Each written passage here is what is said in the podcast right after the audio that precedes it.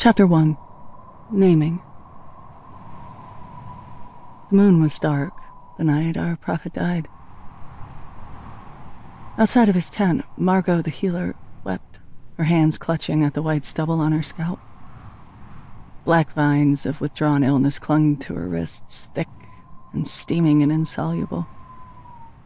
She hadn't taken breaks to shave, nor to eat, nor to sleep over the six days and nights she'd spent trying to hold back the strangling blisters that crept up the prophet's chest.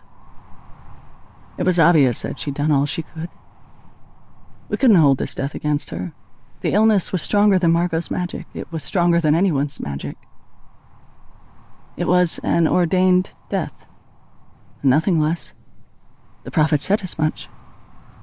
He told me in his final hour, just before he banished me.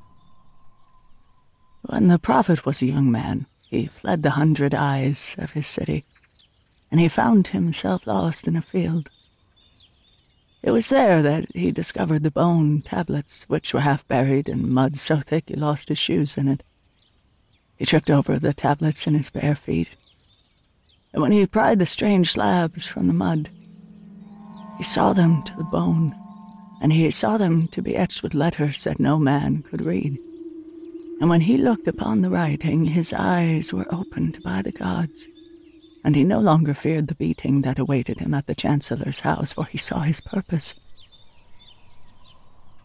He was looking at me with eyes that were dark like the death moon, black from edge to edge, stained by God's sight. They'd frightened me when I was a child, before I learned to look for the creases at the corners. Take care of Margot, he said. I'll take care of all of them, I said, and my voice didn't tremble, even though it should have. He snorted at me. You know what I mean. Be kind to her in the next few days, he said. She's sensitive. She'll blame herself. Counsel her to trust in the gods. I know, I said. There I went, getting impatient with a man whose cheek was turned toward the sunlight of his own death. I studied his weather-beaten face, suddenly desperate. Surely there's more I need to know. Surely there's more you have to tell me. I'm not ready for... He patted my wrist weakly, the sun-bruised brown of his hand two shades darker than mine, tanned from always pointing the way. He cleared his throat. Ducky, he said and the first tears blurred my vision. Listen, uh, I know I haven't always been the best father. Oh, that. It was the gods' own magic that worked through the young man who would become the prophet. Everyone knew that the gods had been cast out when the Chancellor came to power. Everyone knew that the gods were illegal, the only thing worth worshipping in the Chancellor's city was work. Everyone knew that. But none of them knew that the gods were waiting for their children to follow them out of the city. No one except the prophet. And when the young man touched the tablets, the god's own magic opened his eyes, and he gathered his people to him, the children of the gods. And they set out into the wastelands outside the city. And they began the journey.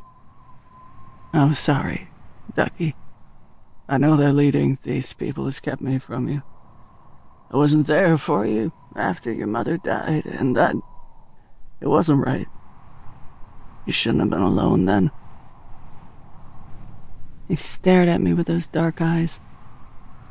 And I know I've been hard on you this past few years, trying to get you ready. But I hope you know how much I love you. How much I've always loved you. I know, Dad. And my voice did tremble that time because there was a lie there. I was never a good liar. And then his breath rattled in his chest, and it was soon, and we both knew it. He laid a hand on my forehead, and his hand was cold, and I wasn't ready.